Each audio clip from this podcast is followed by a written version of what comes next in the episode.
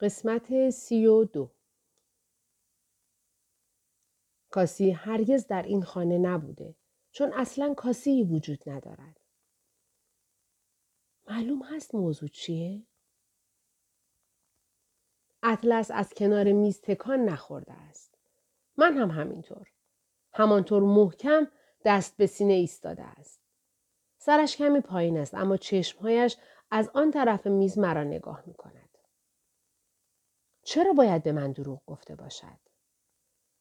اولین بار که من و اطلس در آن رستوران همدیگر را دیدیم من و رایل با هم رابطه رسمی نداشتیم. لعنتی اگر اطلس آن شب برایم دلیلی گذاشته بود که باور کنم شانسی برایمان وجود دارد من او را به رایل ترجیح می دادم. آن موقع رایل را اصلا نمی شناختم. اما اطلس حرفی نزد. او به من دروغ گفت که یک سال تمام با کسی در ارتباط است. چرا؟ چرا ممکن است این کار را کرده باشد؟ جز اینکه خواسته باشد من فکر کنم شانسی برای بودن با او ندارم. شاید من تمام این مدت اشتباه می کردم.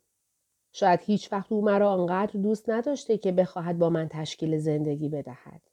برای همین این کاسی را درست کرده که من برای همیشه از او دوری کنم.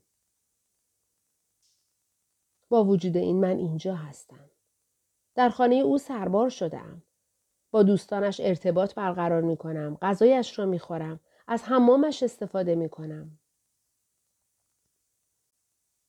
حس می کنم اشک چشمهایم را می سوزاند و اصلا دلم نمی خواهد الان مقابل او بیستم و گریه کنم. میز را دور می‌زنم و از کنارش میگذرم. زیاد دور نشدم که دستم را می‌گیرد. صبر کن. میستم. هنوز رویم به سمت دیگر است. با من حرف بزن لیلی. حالا درست پشت سرم است و دستم را گرفته است. دستم را می‌کشم و به سمت دیگر اتاق نشیمن می‌روم. برمیگردم و همانطور که اولین قطره اشک روی گونم جاری می شود مقابلش می ایستم. چرا تو هیچ وقت نیومدی سراغ من؟ به نظر می آید آمادگی شنیدن هر حرفی رو از دهان من دارد جز این. دستش را در موهایش فرو می برد. به طرف کاناپه می رود و می نشیند. پس از آنکه برای آرام کردن خودش نفس عمیقی می کشد به دقت هم می کند.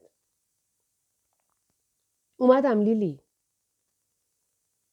اجازه نمی دهم هوا به ریه هایم وارد و از آنها خارج شود. کاملا ساکت ایستادم و پاسخش را تحلیل می کنم. او سراغم آمده است؟ دستهایش را روی سینهش تا می کند. اولین بار که از نیروی دریایی اومدم بیرون برگشتم مین. همه جا رو گشتم که پیدات کنم. از این و اون سوال کردم و فهمیدم کدوم دانشکده میری. نمی‌دونستم اگه همدیگر رو ببینیم باید منتظر چه واکنشی باشم. چون ما اون موقع دو تا آدم کاملا متفاوت شده بودیم. چهار سال از وقتی همدیگر رو دیده بودیم گذشته بود. می‌دونستم احتمالا هر دومون توی اون چهار سال خیلی تغییر کردیم. زانوهایم سست می شود. برای همین خودم را به صندلی کنار او میرسانم و مینشینم. او سراغم آمده بود؟ تمام روز توی حیات دانشکده دنبالت گشتم. بالاخره دم غروب دیدمت. تو حیات با یه گروه از دوستات نشسته بودی. من یه مدت طولانی تماشات کردم. تلاش کردم جرأتش رو پیدا کنم و بیام جلو. تو میخندیدی. خوشحال به نظر می رسیدی. هیچ وقت ندیده بودم اینقدر پرشور و هیجان باشی. هیچ وقت به اندازه اون روز که از دیدن خوشحالی تو خوشحال شدم از شادی کسی خوشحال نشده بودم. از اینکه می‌دیدم حالت خوبه لحظه ای مکس می کند. دستهایم را به معدم فشار می دهم چون درد می کند. از اینکه فهمیدم آنقدر به اون نزدیک بودم و نمی‌دانستم عذاب می کشم. می اومدم طرفت که یکی اومد پشت سرت. یه پسر بود. کنارت زانو زد و تو وقتی اونو دیدی لبخند زدی و بازوهات رو دورش حلقه کردی. چشمهایم را میبندم. او پسری بود که فقط شش ماه با او ارتباط داشتم. حتی سر سوزنی از حسی را که نسبت به اطلس داشتم نسبت به او حس نکرده بودم. نفسش را سریع بیرون می دهد. بعدش من از اونجا رفتم. وقتی دیدم تو خوشحالی بدترین و بهترین حسی رو که یه نفر ممکنه داشته باشه در یک لحظه تجربه کردم. اما همون موقع هم حس می کردم که زندگی من سزاوار تو نیست. من به جز دوست داشتن چی داشتم به تو بدم؟ در حالی که از نظر من تو شایسته خیلی بهتر از اون بودی.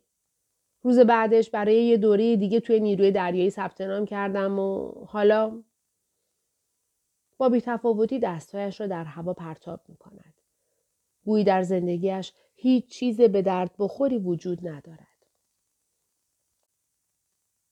صورتم را لحظه در دستهایم پنهان می کنم. آهسته سوگواری می کنم. برای آنچه می توانست اتفاق بیفتد. آنچه اتفاق افتاده و آنچه اتفاق نیفتاده است. انگشتهایم به طرف خالکوبی شانه هم حرکت می کنند.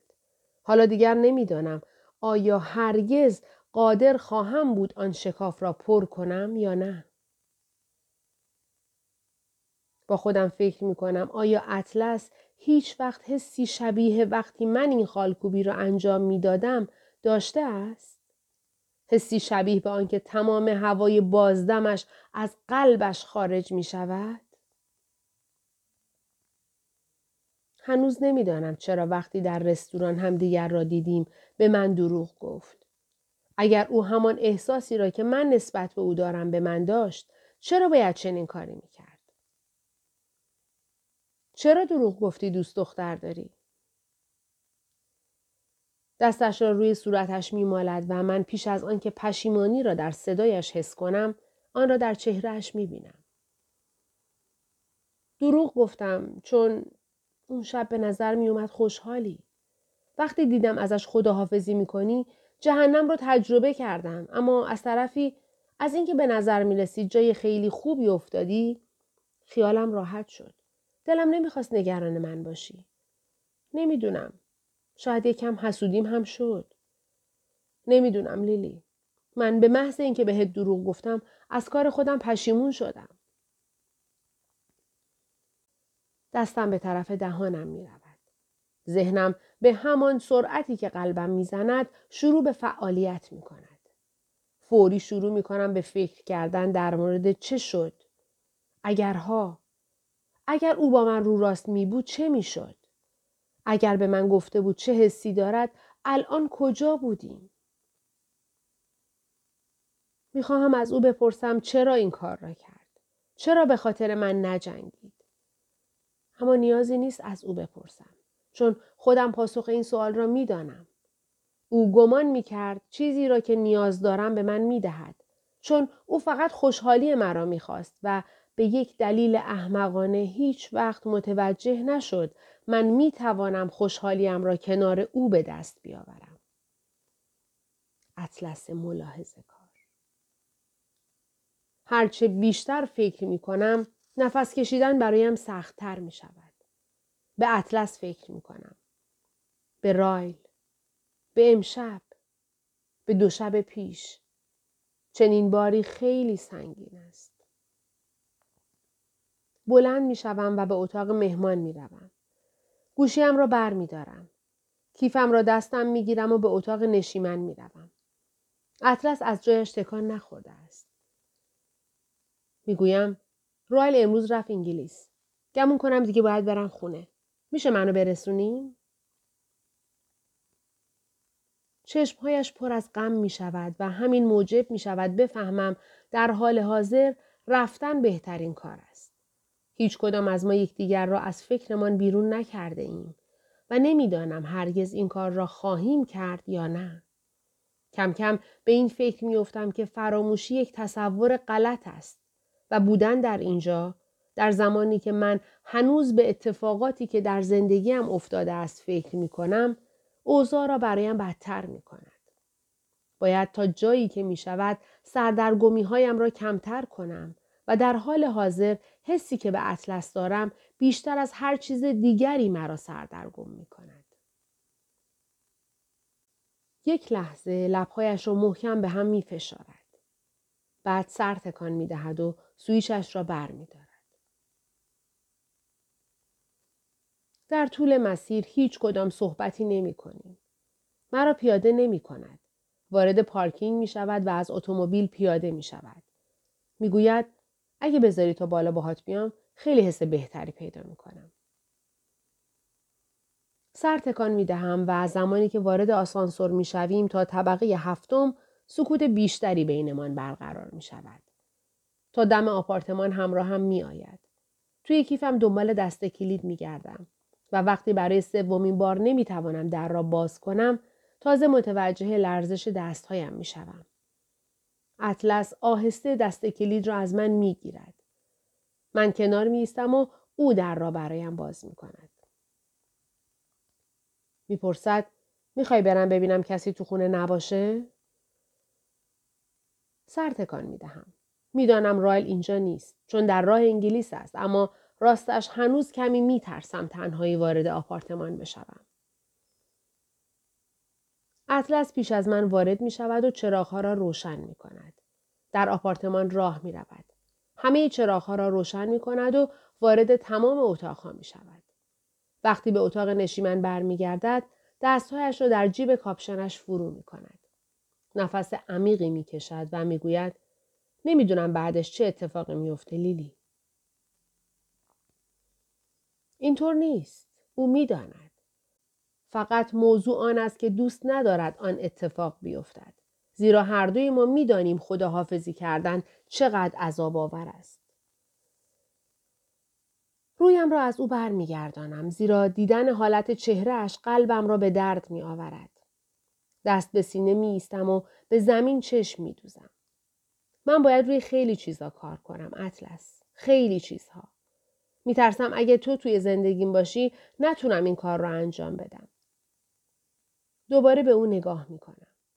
امیدوارم از این حرفم ناراحت نشی چون هرچی نباشه تعریف از توه. لحظه ای در سکوت نگاهم می کند. اصلا از حرفی که می‌زنم تعجب نکرده است اما می توانم بفهمم حرفهای زیادی برای گفتن دارد. من هم خیلی حرف دارم که دلم می‌خواهد به او بزنم. اما هر دوی ما می‌دانیم در چنین شرایطی صحبت کردن در مورد خودمان صحیح نیست. من ازدواج کردم. از مرد دیگری باردار هستم.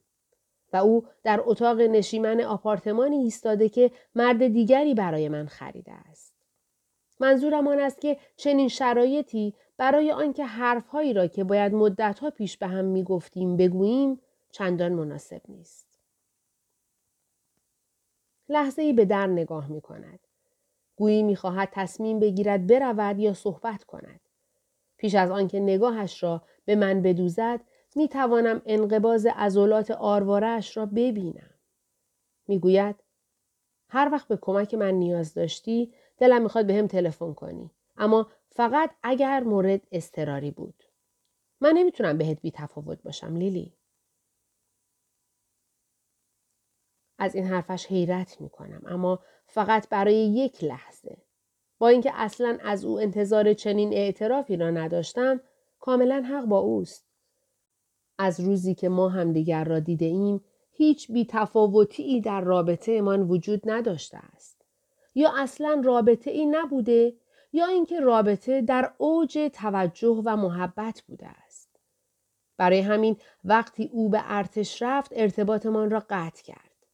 می‌دانست دوستی همراه با بیتفاوتی هرگز برای ما کارساز نبوده است. چرا که چنین رابطه رنجاور خواهد بود. ظاهرا این موضوع تغییری نکرده است. خدا نگهدار اطلس. گفتن این کلمات درست مانند بار اولی که ناچار بودم آنها را به زبان بیاورم اشک را از چشمهایم جاری می کنند. چهره در هم می کشد. برمیگردد و طوری که انگار نمی تواند با سرعت عادی راه برود به طرف در می رود. وقتی در پشت سرش بسته می شود می‌روم در را قفل می کنم و سرم را به آن فشار می دهم. دو روز پیش به خودم می گفتم بهتر از این نمی شود.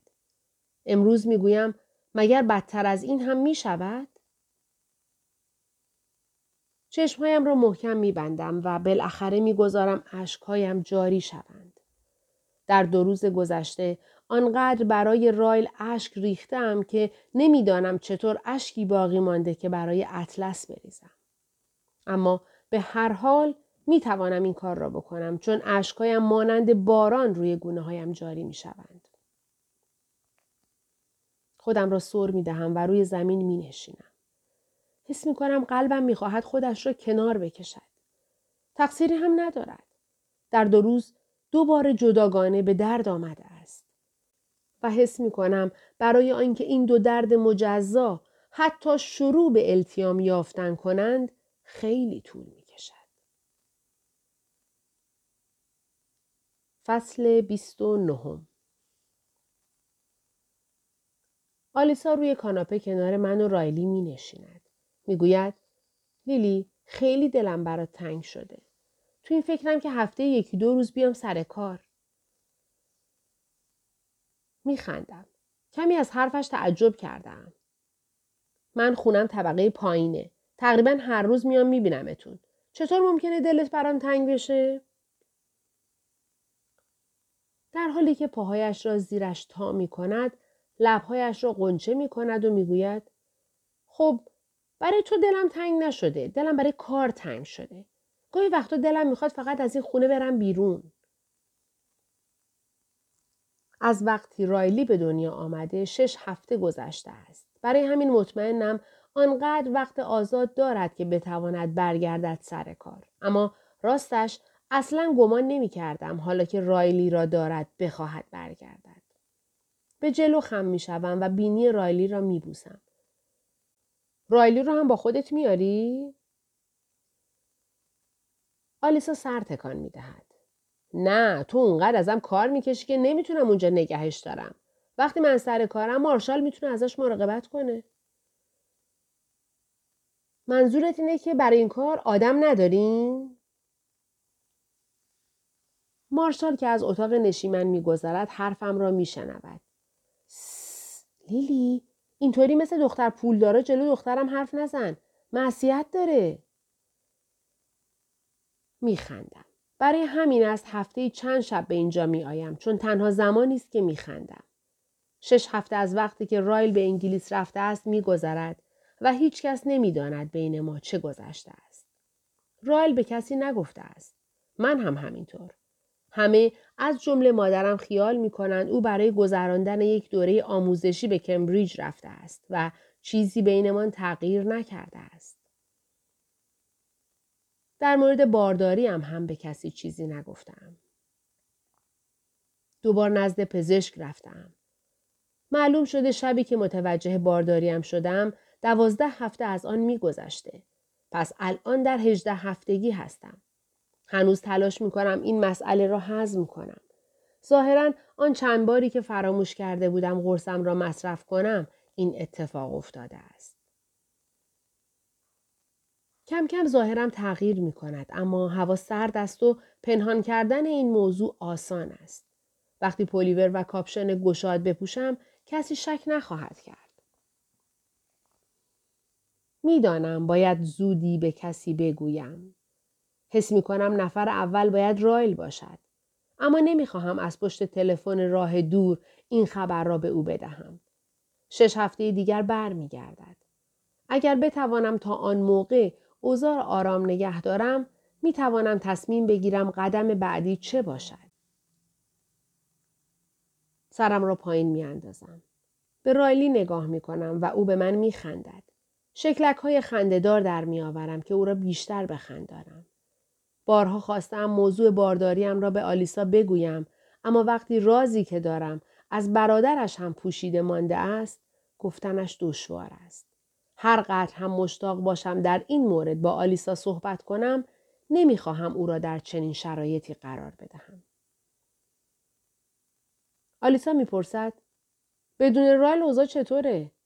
آماده ای برگرده خونه؟